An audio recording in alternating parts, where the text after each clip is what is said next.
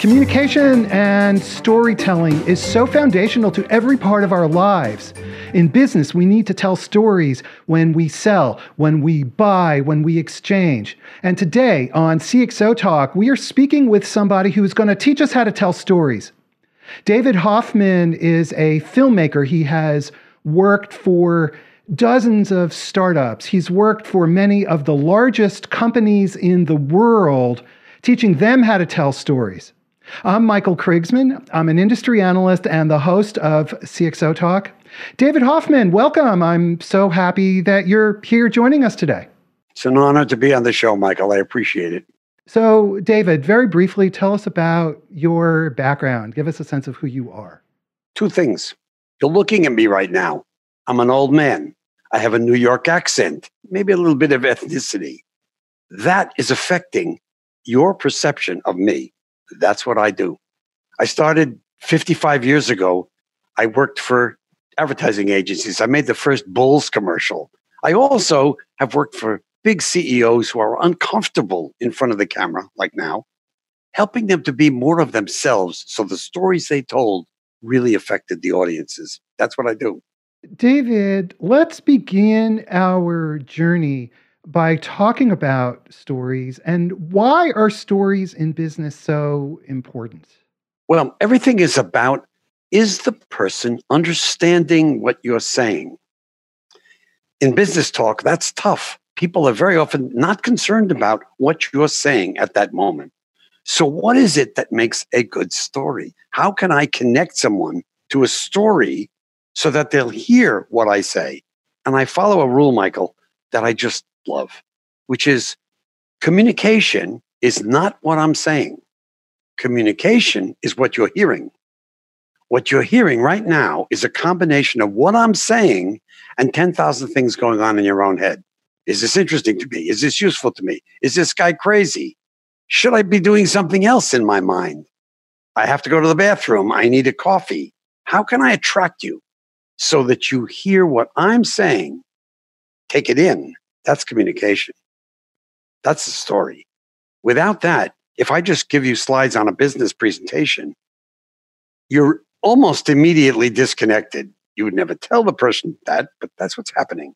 If I say, I'm about to say something to you that I think might help your life, which is whenever you're communicating to your wife, your husband, your children, the school board, your business associates, your CEO, every single communication only works if the other person hears what you're saying and takes it in, attempts to understand it.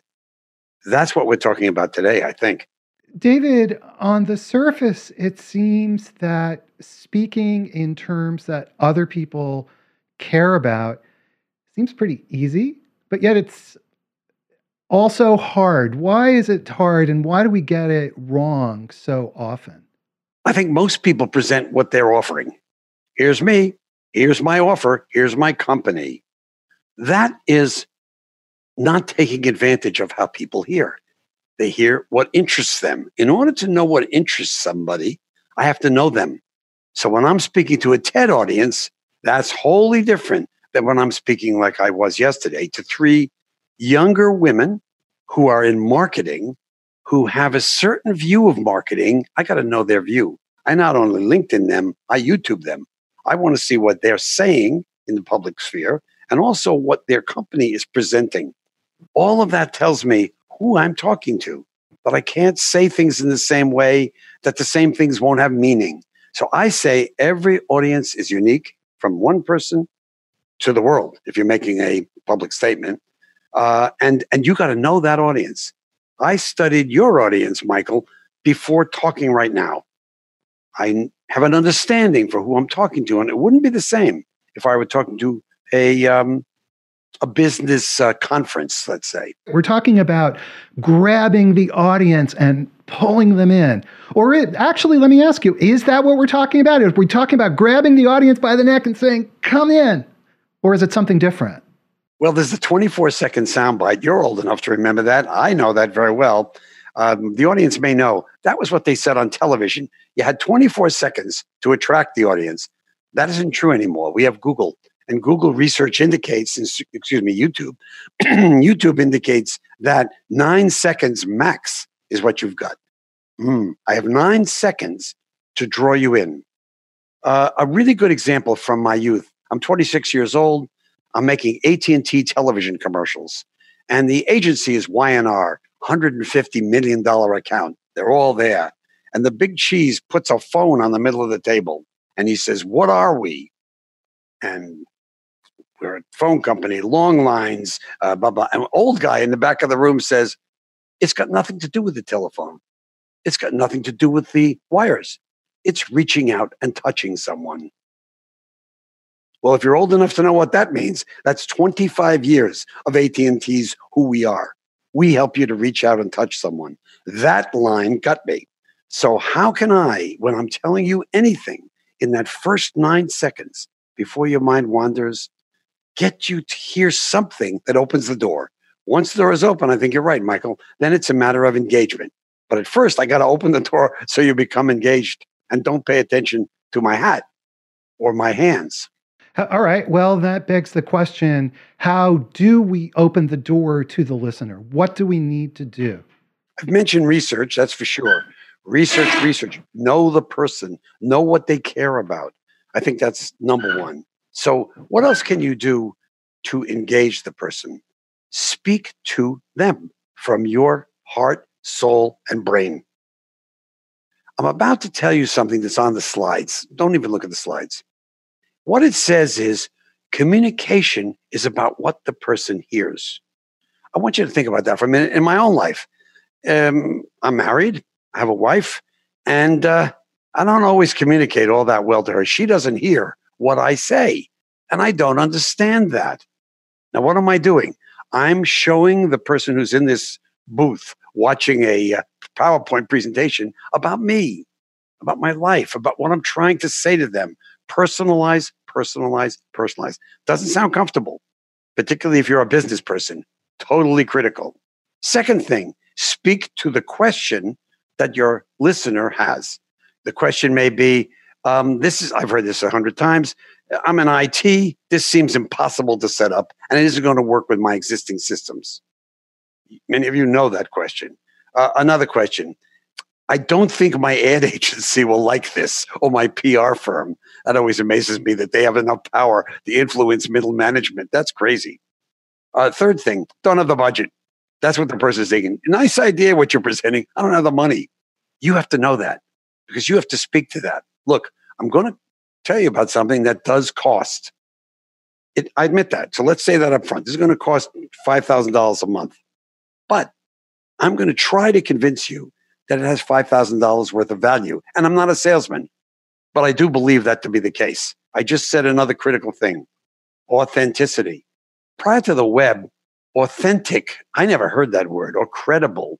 Yes, we knew that in PBS television documentaries, but in corporate life, we didn't know that at all. Now, because of YouTube, because of the enormous changes it's made in communication, all communication, going up to advertising, the news, television, gaming, it's affected everything. Um, authenticity, authenticity. You got to be an authentic person. To be an authentic person, I have to share something about myself. Those are two foundational elements. You just said number one is listen to the question. What's what you implied is listen to the question that's in the listener's, the viewer's mind. They may not have expressed it. And then number two is give an honest answer. Is that a reasonable summary of what you just said? It is, but I, I should add another element that is pretty critical. Communication, as I said, but let me just draw it. This is who I am. This is who you are. And if I can find that X point, I'm really communicating. We didn't talk about who are you. That's tough. As you know, any of you who work in corporate life know some people are horrible presenters and have secondary interests, and there's turf battling and all kinds of stuff inside that is affecting what you actually say to the outside. You got to know who you are. I have an um, a kind of an example that most is older than the most of you, but uh, who was Jane Fonda's first husband? Tom Hayden. Tom Hayden was a political activist, a radical, very powerful in the United States, and Jane Fonda married him. And he says on television, He says, What's wrong with America? And he says, I'll tell you what's wrong with America. My father worked in the Chrysler plant, and my father just bought a Honda. Does that not tell you something? He said, When the Chrysler employees themselves don't buy the car that they make, America's in trouble. You got to know inside your own company, what do you feel? Not what are you trying to sell, but what do I feel? Well, I genuinely feel, I'm using Zoom right now, for example. I said to Michael, this thing really works beautiful, simple, excellent to adjust, works. I said, Michael, that's good. If Zoom people feel that way, Uber people are a little complicated, aren't they? We're hearing so much negative stuff about Uber that we don't know. I don't even feel the same about my driver this week that I felt last week because they're analyzing all the sexual abuses that have taken place. Uh, by the way, that's another issue, isn't it? The news. What they're saying in the press, which is the first place the person is going to look when you've left the meeting, if they're interested. Who are you on LinkedIn and what do you say? I'm going to tell you a really interesting thing. I've just read these statistics. What do you think the percentage of people who search you on Google versus YouTube in the B2B space? Well, I would have said 10% search YouTube. It's 50 to 60%. Are you serious? Really? 50 to, uh, who would have thought? Because here's why Google is 150,000 responses. You know that. And the first ones oftentimes come up to be Amazon or eBay. It's wacky. It's good. The YouTube algorithm and search system is way, way better. If it's seen over the last months that you've searched um, business practices because you're in the ethics space, it's going to present you those videos. And that's a really important thing. Your B2B people are seeing about you and your company and your offer and the competitors on YouTube. And the, most companies use their YouTube channel as a library. It's funny. It's just got a bunch of videos going all the way back to when the product was different than it is now. Can you believe that? They're using it as a library, but it's a public space. It's like being on a network. The other thing they're doing is they're making commercials. Now, I'm going to tell you 200 statistics I love. In two years, millennials will be 50% of our population in two years, 50% of our workforce. Millennials, I'll tell you a couple of things about them I know. They don't buy PR and they don't buy advertising. It doesn't work. They're always saying in the journals that I read, uh, what are we going to do to reach millennials? We can't reach them. The reason you can't reach them is because you're selling soap. Even if it's good soap, you're selling soap. Millennials don't buy PR. So when somebody comes on, they have the standard music and the titling across the screen and the camera's moving along the talking head. And he says, I've been using your product for 55 years and I think it's great. But notice eye contact is off it's goner for the millennials. And what are they doing? Under the age 50, 75% of my videos and yours too are being watched on a cell phone. Hmm, that's something to think about, isn't it? When you have all this silly stuff you're showing and nobody's looking at that, they're looking at, you know, this. So audio becomes critical. If I'm in Hollywood and I'm on a big screen, I'm in an IMAX theater, the visual knocks me out. You see the moon Ah, now I'm on my cell phone. I'm looking at the moon. It's completely meaningless. Out of Africa, the great film starts with this pan of the African plain. What does that look like on this size screen? Nothing. My face. Like, I don't know if it's still in focus. Now we're talking. You can look at me. And if I say something, your audio is critical. Audio is critical. That tells you a lot about storytelling, about effective presentation. And I want to remind everybody that we're speaking with David Hoffman, who has been working as a filmmaker and storyteller, working for some of the very largest companies in the world, as well as dozens and dozens of venture funded startups. So, David, we've been talking about communication with the audience, but let's now shift our attention to the components of a story we hear about this thing called the story arc. What is the story arc and, and how do we how do we construct an effective story? First of all, let's think of everything as a story. A story is a point on a presentation. A story is how you entered the room when you first came in. A story is how you leave the room. We call that the door opener and door closer. They're all stories. So there's an arc to this time frame. Let's say the meeting is 20 minutes, 30 minutes. Let's give it 30 minutes. You walk in, five minutes of chat. You want coffee, 15 minutes of presentation, 10 minutes of what are your questions? Some people ask the questions first, big mistake. I don't want to know who you are when you're looking at my face. I want to give you a sense of who I am to you. And then hear your questions and five minutes wrap up. So there's your arc. You, you enter the space, you begin to present and you present your story. The person asks questions, and that's a dialogue, and you close out and you leave. The first thing to know is everyone looks like someone. If you're a woman 35 and you're beautiful and your name is Rebecca, and I'm a man 35, I'm going to notice your looks first. If you're black, if you're Hispanic, if you're Jewish, if you're tall, if you're short, if you're fat, if you're wearing a very fancy suit, if you're not wearing any suit, if you had high heels on as a woman, if your dress is red. This is the first five minutes when the person is meeting you. They're not really meeting you. A 10,000 conscious and unconscious evaluations are going on. Do I care? Do I believe this person? Do I like this person? Is she pretty? Is he handsome? Is she ugly? Is she weird? Is she, you know what I mean? And if you hear your mind do it, it's barely amazing that you can actually pay attention to the other person at all, and you're really not. Now the story begins. The first thing I want to do in the arc is engage you. You engage by personal. You engage by a connection. I know you've been in business 25 years and you've probably heard 50 people like me. I understand that. Person immediately says, Well, this person knows a bit about me. They know I've been in business. They know I once worked for Xerox. That was a woman I met yesterday. Her mother worked for Xerox. Boy, I knew Xerox. Wow, that was a great company once, I said. That was the start of an engagement. I move that in the story arc to what is my unique selling proposition? It takes me a while to get there, but I may have five points. If I make all those five points, you know I've lost the audience. They're not writing notes. They're already tired of the 15 minutes. They got 15 emails they didn't answer. Boy, is that true, isn't it? 15 emails they didn't answer. Surprising amount of, Facebook and YouTube going on during the daytime. Some Instagram, if you look at statistics, in the workspace. So all that's going on, starting to lose you. Now you come to it. The unique selling proposition and the pain point. If I don't say the pain point to the listener, then I'm giving my proposition, which could sound very good, but the pain point is also important. Cost, time, hassle, training, whatever I can think of because I've been in these situations where I can see on the face of the other person concern, questions. What concerns you? What have I said that interests you? What have I said that you don't like? Personal, personal, personal. I, what have I said?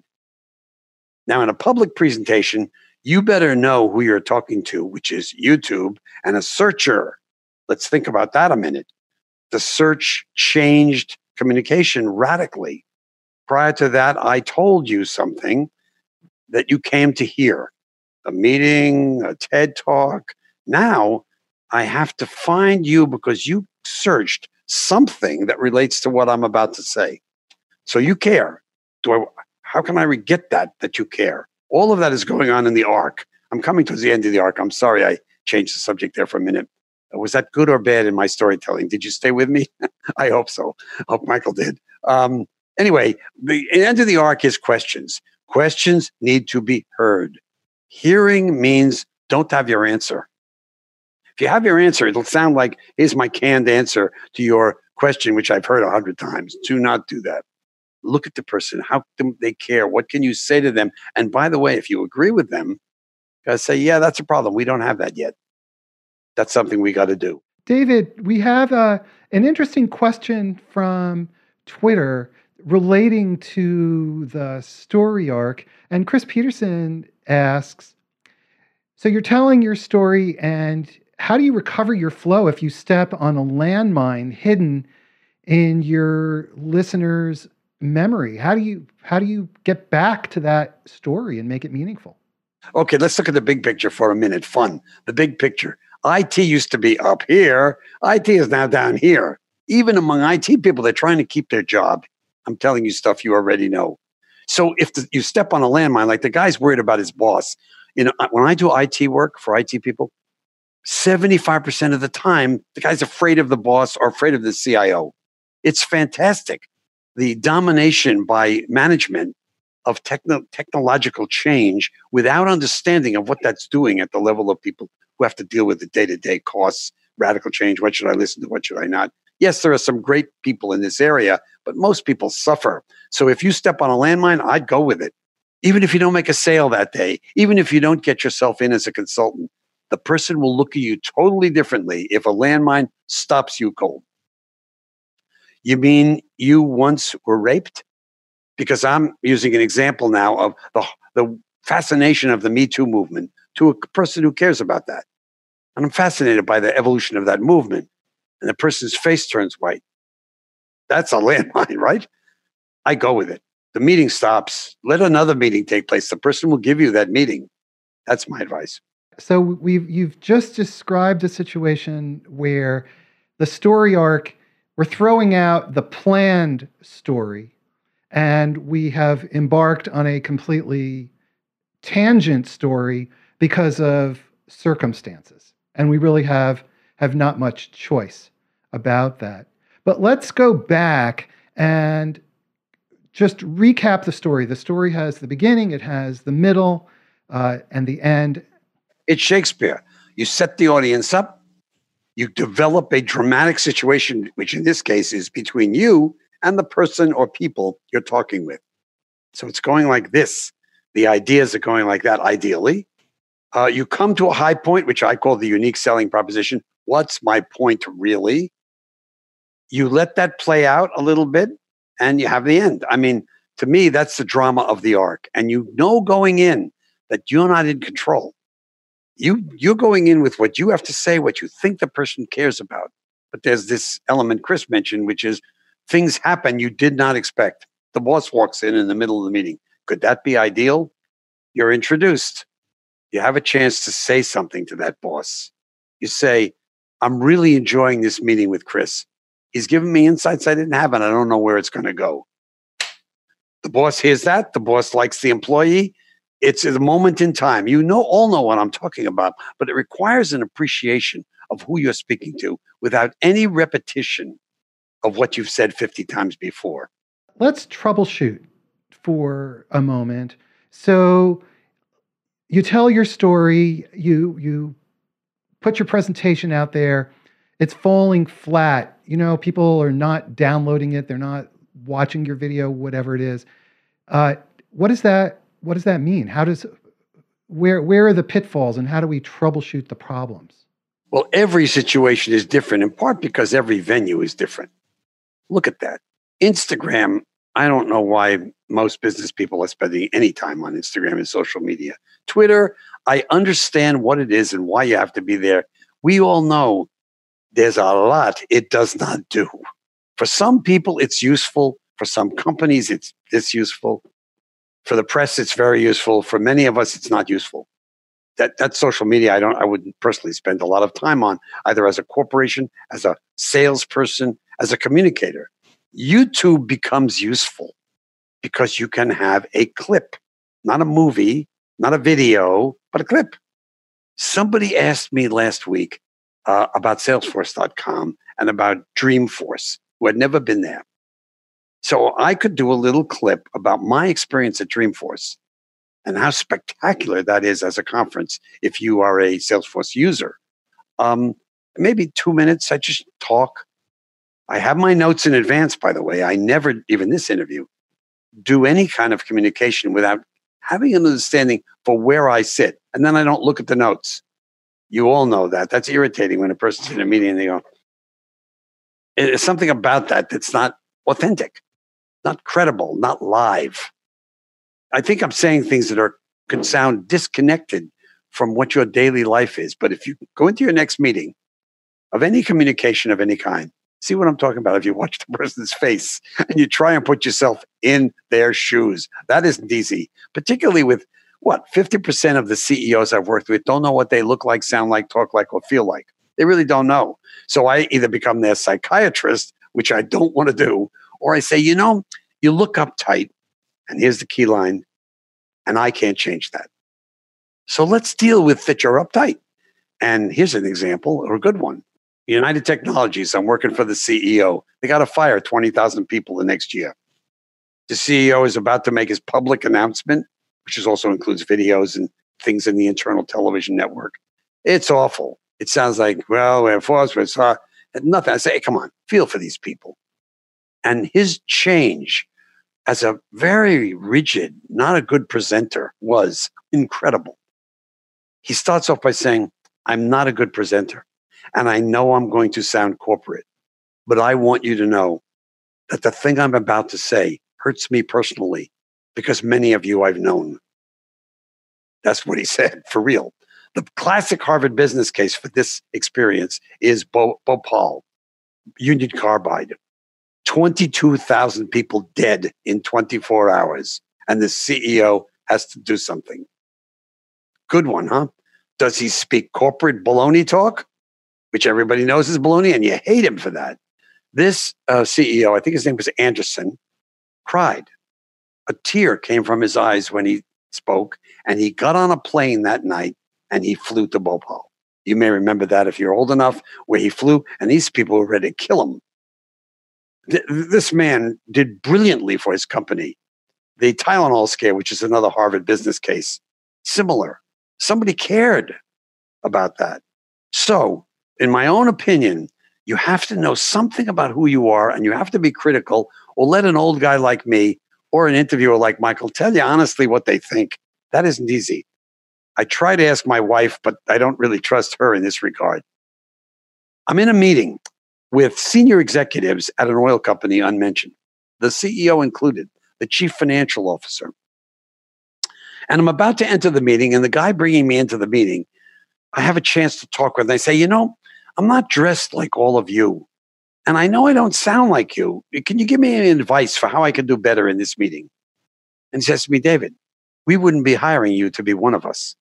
We're hiring you to be you. Be you. I say that to all of my startup people who think they know everything about how to present. You look like a 27 year old wise ass. I say. Now I can say that because I have white hair, although I tell you the truth, I did say that when I was young as well, and I lost some jobs because of it. That's my answer to your question, Michael. All right. Uh, and we have another question from Twitter. And I'd like to weave, I'd like to go back now to talk about the audience because understanding the audience is so crucial. And Gus Bekdash asks a, a very um, telling question here. He says, How do you sell a vision to an audience of people that are detailed orients, uh, who, who are very detail driven?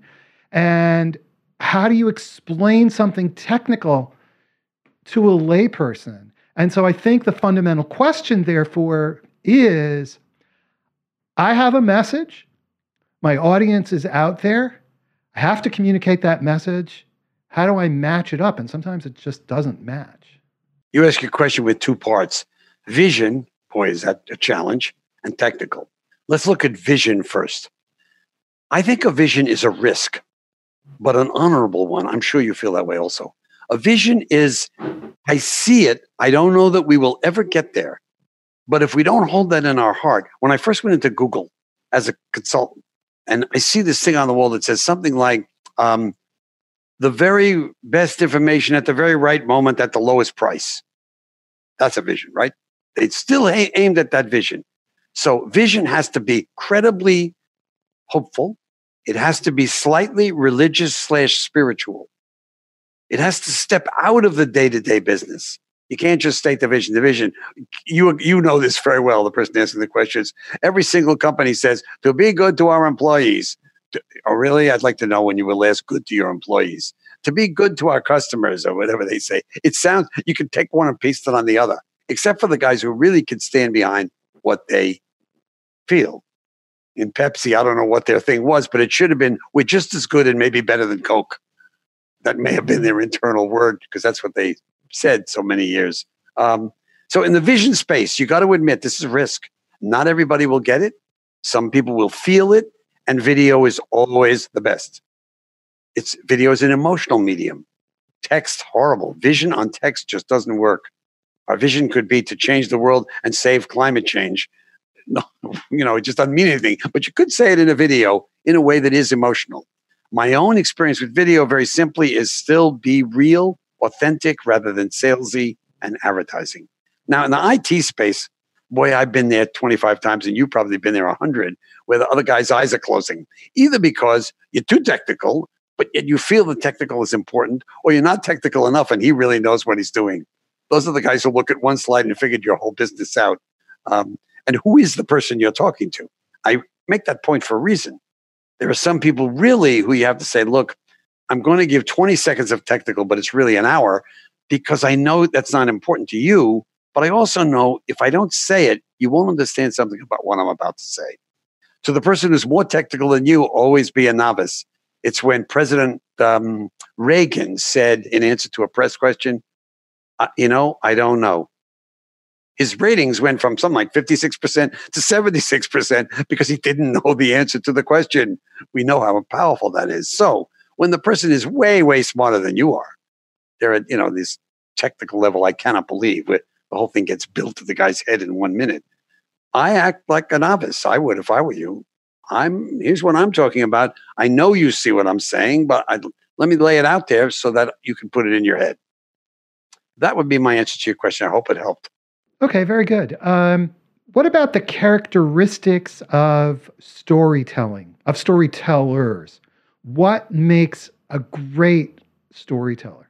A great storyteller is somebody who watches my video clip on YouTube and sticks through the whole thing, right? I have one guy right now, he has two and a half million views, and I've only put it up a month ago. Two and a half million. He's telling a Vietnam story about himself. 95% of the people are watching the whole story. That's a great storyteller. We're not great storytellers. Everybody watching this is not a great storyteller. Chances are, including me, because at moments I lose you. At moments I have you, and at moments that's not a great. Story. That's all of us. So what we do, I try, and I cannot do that in this medium, is pay attention to you. I can't even look at Michael's face right now, so I'm seeing no one. You can tell on CNN Nightly News who's actually looking at Anderson Cooper and who's seeing like nothing. Seeing nothing is very tough to talk to. So my answer to that question is always try to see, know the person you're speaking to or the people. And if you can't do that, um, you have to make certain you're presenting yourself credibly and authentically. Yourself, even your company credible, credible. Do I believe um, it was Smith Barney or Goldman Sachs three months ago that has a commercial? Get this. We've been around for 140 years as your trusted partner and financial friend, or something like that. The CEO doesn't believe that. Come on now, Goldman Sachs, you've been around for me for 140 years. You've got to be kidding. Uh, that's the agency selling baloney to the company that then forces its people to say it. You don't want to ever be in that spot. If I'm talking to you right now, I can credibly stand behind what I'm saying uh, rather than speaking baloney that I don't even believe myself. We have some uh, some really nice comments on Twitter. Uh, Mark Orlin is saying, "What wisdom and experience from David Hoffman. Really enjoying this interview. What a great storyteller. Thanks so much, Mark. We are we are thrilled that you're joining us today." So, David, you just mentioned credibility and authenticity and authenticity as foundations of great star- storytellers, but they're not the same. Somebody from a large company has a good track record walks in, CEO, and for sure they're they don't have to do anything. Credibility walks with them. But that's completely different from being authentic. So maybe let's drill into authenticity and talk about that. Thank you for that question. Never thought about it before. You're right. Credibility is a matter of of, of what you've done. Truthfully, that's so true. You could be 25 on your first startup, and you're not the guy who's on his third startup, and the other two he sold for $30 million to $500 million each, for sure. And some people look totally not credible, but their track record is yeah, Marc Andreessen was that way when I first met him. He just talked really fast. I, I couldn't believe the guy could become so fantastic as he is as an investor and an articulator of the future. So that's really interesting. I take away credibility. Let's deal with authentic. Um, I the man who wrote me the compliment, which I very much appreciate because I have no idea what the audience is thinking right now. Uh, there should be a rating system on Michael's gadget. You know, talk more, talk less, something I could see. But Um, I thank you for that. But my feeling is uh, authentic is about personal to some extent. Authentic is about missteps in speech, and authentic, most importantly, is about knowing what you can change about yourself what you cannot. Your accent, your rhythm. If you, there are great presenters and not, but if I know who I am, watch it sometime. You'll see some really bad presenters who are speaking to their audience aware that they're not so good at this. Um, you know, I work with TED on TED Talks. I'm a TEDster, proud to be a TEDster. TED Talks are, as you know, incredible. A lot of time is spent on starting with the personal. That's one of the rules of TED. You cannot pitch your product, your company. You must start with you. Some reason you're there or concern you have or so when you get the big CEO on the screens that they get at TED, even the biggest who are interviewed by Chris, uh, you'll see him start off by saying, So um, you've been in the business 34 years. You still liking it? Or something like that. That's the start of a formal business interview. I think that's good to keep in mind for authenticity. Keep yourself aware of who you are and be the best you can for who you are, not somebody else. Could we say that credibility is a function of your history, but being authentic is being honest and exposing your vulnerabilities? That be accurate? Yes, that's a part of it. I think that's really good. Let me think about credibility one more second with your audience. Track record is interesting because when track record talks to track record, that's hopefully not, and boy, you got to be real careful about this hierarchical you know how males are. Mm-hmm.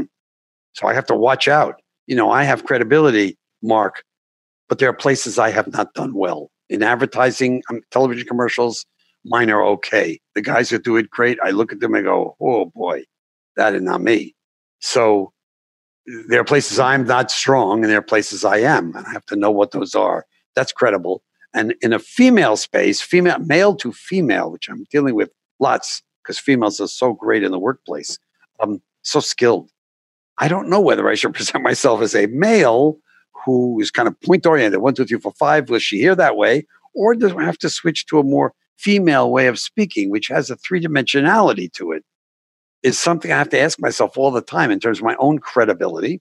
And then people always say he's won Emmys eight times. I have an eight time Emmy award winner. Even Michael says that. Um, I don't know that that matters to anybody. For example, it does not matter to me. I don't care how many Emmys you have. I do care that I made a PBS show once for a Navy contractor that PBS said, We're never going to run your show. It all makes the military look good. And I ran the rough cut for them and they put it in the prime time. And it was the second highest rated show that year on PBS. That, that's cred for me. Is it cred for you, my audience? I don't know. I can tell you that I've worked for some terrible CEOs and some terrible CIOs and some terrific ones. And uh, fortunately for me, the terrible ones fired me. So I didn't last very long. David, as we move towards finishing up, what pieces of advice do you have for people that are listening who want to tell a story better? So maybe summarize this story for them everybody should want to tell a story better, including me. First, I'm going to watch this show by myself. I don't know about you folks, but I don't like seeing myself with other people in the room. Then I'm going to watch it with my wife, who is brutal. Oh, why did you roll your eyes that way? Why did you put your hands up that way? You're wearing the wrong hat and you have a little bit of unshaven spot there. That's torture. All of you who aren't great storytellers are uncomfortable. That's a natural part of the feeling. So the first thing I would do, admit it. Where we have it's difficult to be perfect, you know, to be um, uh, David Muir on the nightly ABC report. I cannot believe that guy. He reads perfectly, looks perfect. He's a human being. He's kind. Children love him. I say it every night. That's a guy I'd like to be. Does he have any negative? Most of us don't. We have negatives, we have uncomfortablenesses. I try to accept that, I say. And then go on and speak to the person or group that you know something about and be open to, I think what we said is the, was it called a bombshell? Something steps on your foot. Ooh. Do you just go on? Do you change the subject? Be cognizant of that. And when you leave the meeting, this is Jeff Bezos, he just said this last month, which is I don't care about my brand when I'm talking it or people are in the room. I want to know what they say about my brand when I'm not in the room. Is that not great? What will you leave with that the person will say, well, he was interesting, or what he said had some good stuff in it. I don't know. Or he's just a salesman. Ooh, he's just a salesman. And all of us are salesmen. Every one of us listening, watching, Michael, me. So I don't want to ever be called just a salesman. How do you choose topics that are great topics for your stories? There is no such thing as a great topic for my story, in my view.